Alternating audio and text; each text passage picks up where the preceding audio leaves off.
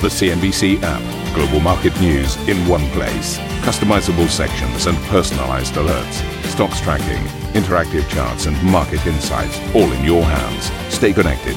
Stay informed. Download the CNBC app today. Welcome to Squawk Box with Karen Tso, Geoff Cutmore, and myself, Steve Sedgwick. And these are your headlines. So the Brexit dinner date has failed so far to break the deadlock as Britain's Boris Johnson and EU Commission Chief Ursula von der Leyen give the two sides until Sunday to reach an agreement. This has sent sterling's mildly lower. European leaders are optimistic they can unlock 1.8 trillion euros in recovery funds after Germany strikes a deal with Hungary and Poland to overcome their differences on the bloc's budget. The European Central Bank is expected to provide a fresh injection of stimulus, expanding and extending its bond buying plan. As Deutsche Bank CEO Christian Sewing tells CNBC, low rates are still hurting profitability. Yes, there is headwind from the interest rate, but it will gradually soften actually versus the year 2020. So the headwind is slightly coming down versus the year 2020, which obviously makes us confident that we can achieve our goals. British and American regulators look into Pfizer and BioNTech's vaccine after two adverse allergic reactions, while the companies reveal hackers have stolen data on the drug here in Europe. Airbnb reportedly prices its IPO at $68 a share above its target range, while DoorDash shares surge over 80% in its debut day of trade, valuing the delivery group at $71 billion.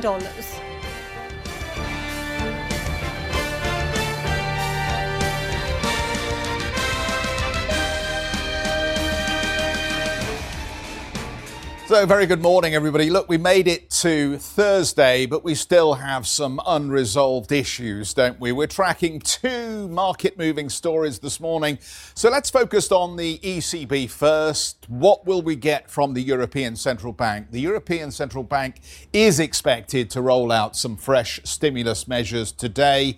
That's the thinking from the analyst community, including a possible expansion of its pandemic era bond buying program when the the bank announces its latest policy decision later today. We'll have team coverage of that. We'll take you out to Annette, who, as you know, also spoke with Christian Sewing. So interesting to get her views on what we think will happen today. The other big story, of course, is this uh, uh, overhang of where we're going on Brexit. In Brussels, a Sunday deadline has been set to reach a Brexit trade deal following critical talks between British and EU leaders. And of course, we have team coverage this morning on exactly where we are going on the twists and turns on the latest here. We'll get to Sylvia in Brussels in just a moment. But let's just uh, give Sylvia and Annette the opportunity to relax for a few moments and we'll focus on Brexit here in the UK European and UK lawmakers have vowed to decide on a potential trade agreement by the end of the weekend, following an in person meeting between Prime Minister Boris Johnson and EU Commission President Ursula von der Leyen. Talks remain at an impasse over several key issues, including fishing rights and the so called level playing field. Downing Street said very large gaps remain while von der Leyen described the two sides as far apart.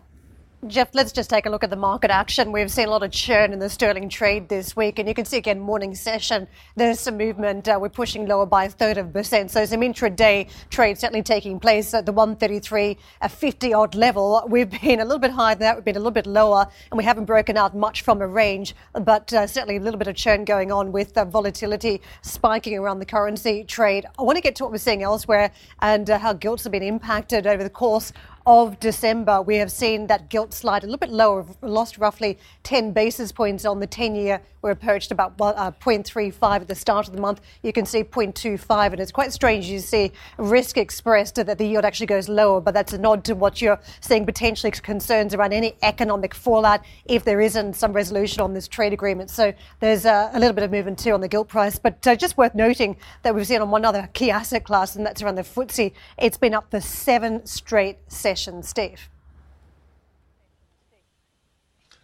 Uh, thanks very much indeed, Karen. Are, we, are, we, having a chat now, or am I just uh, doing a little bit of here? I don't know. I'm unclear. Director?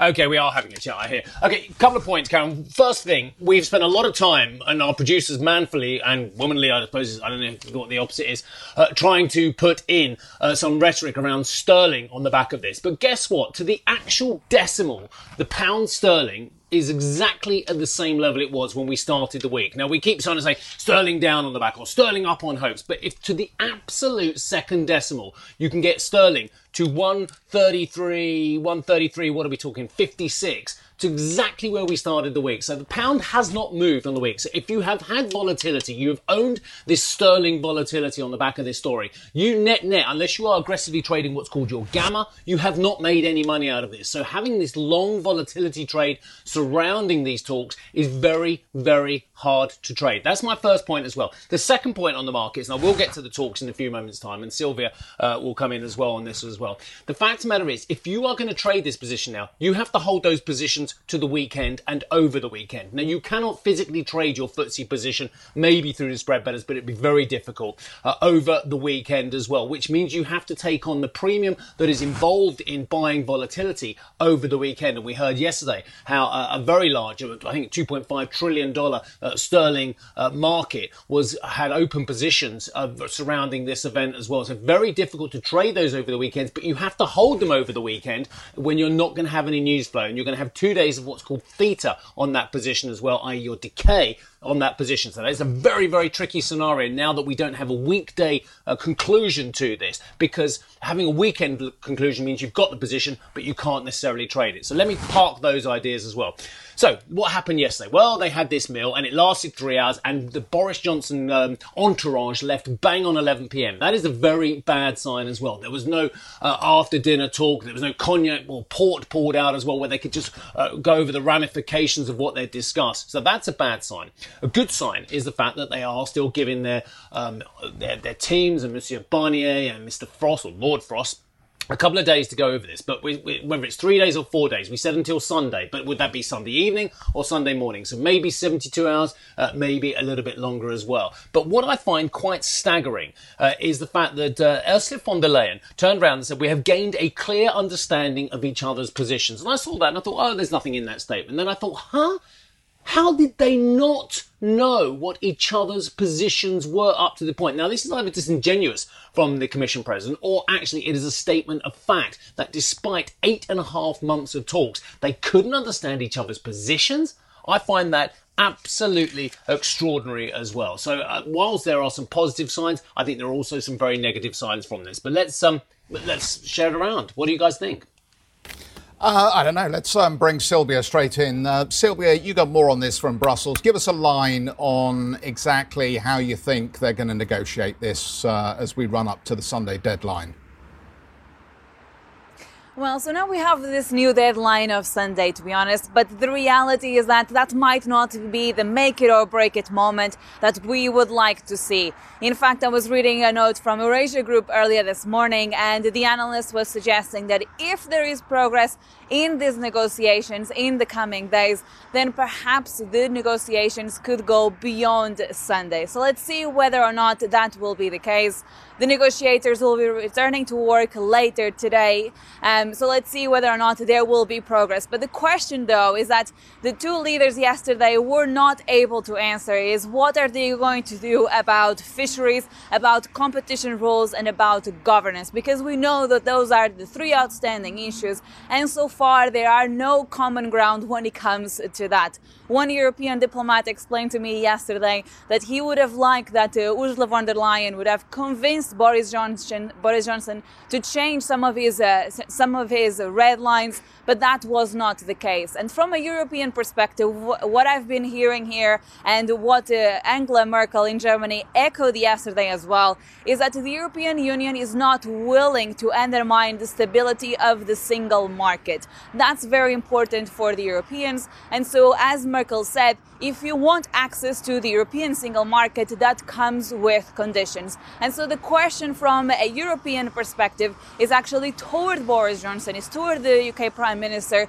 What sort of access does the UK want when it comes to the European single market? Because then there, it's easier to figure out what sort of conditions the UK will have to comply with. But we heard from the Prime Minister speaking yesterday in Parliament that the UK also does not want to follow certain rules that would compromise the sovereignty of the UK. And this is why we are at this at this impasse. And the reality is that we still don't know what's going to happen in this process. The same level of uncertainty as to whether we'll get a deal or not is still on the table, irrespective of that dinner that happened in the building you see behind me here in Brussels. Listen to CNBC's Beyond the Valley, the podcast that explores the biggest tech news from across the globe. Join me, Arjun Kharpal, and me, Tom Chitty, every week as we bring you insights into the top stories, unpack the latest trends, and find out where the industry is headed. Now available on Spotify, Apple Music, and Google Podcasts. The European Central Bank apparently set to increase its flow of stimulus measures several weeks after President Christine Lagarde promised to, quote, recalibrate all instruments.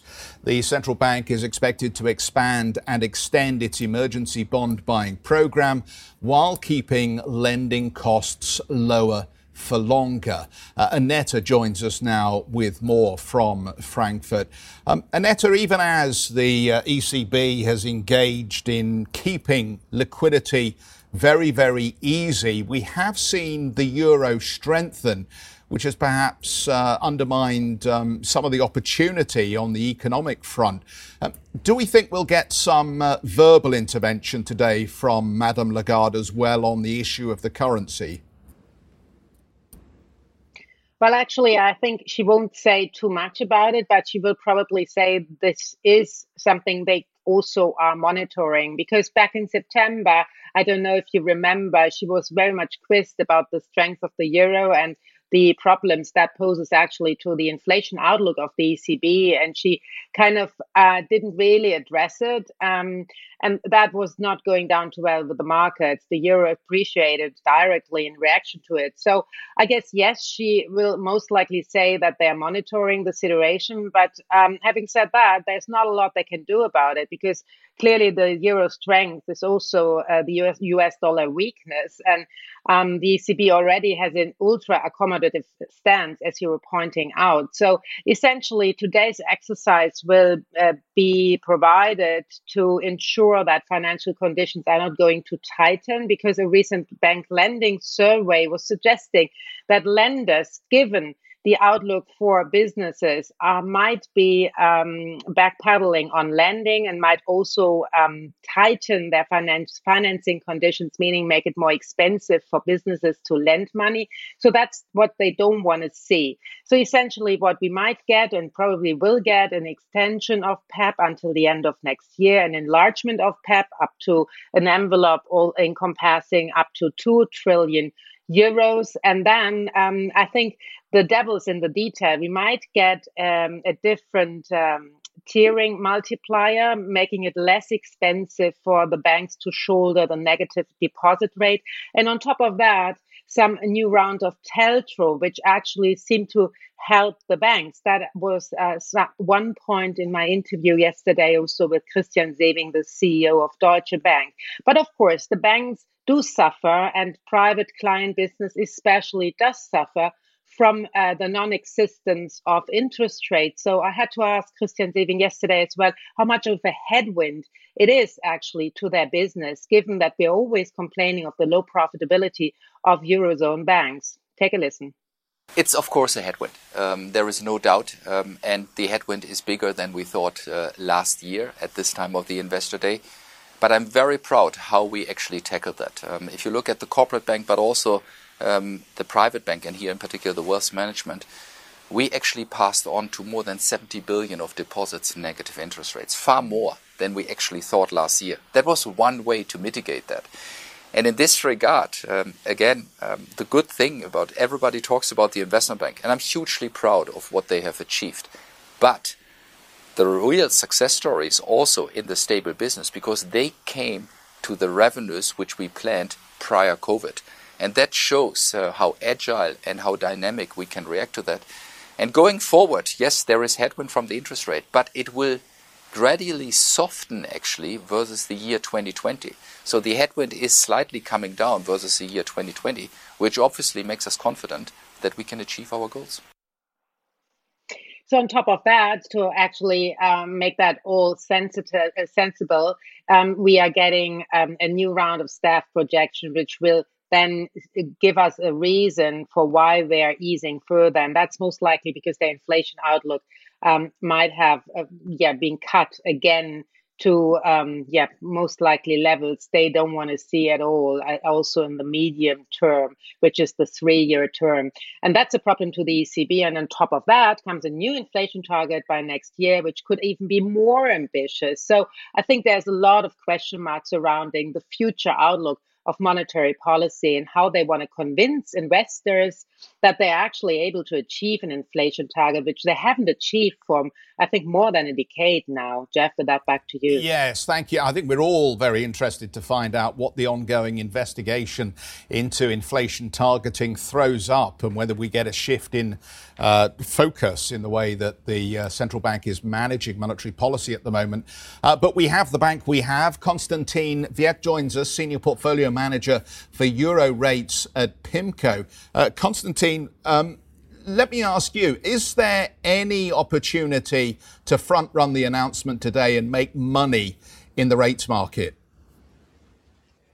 Um, good morning. I don't think so, frankly. The ECB has been reasonably clear um, what they're going to do today. Um, they have communicated that the blueprint will remain the same and won't change, with the, the focus uh, remaining on the PEP program and the TLTROs.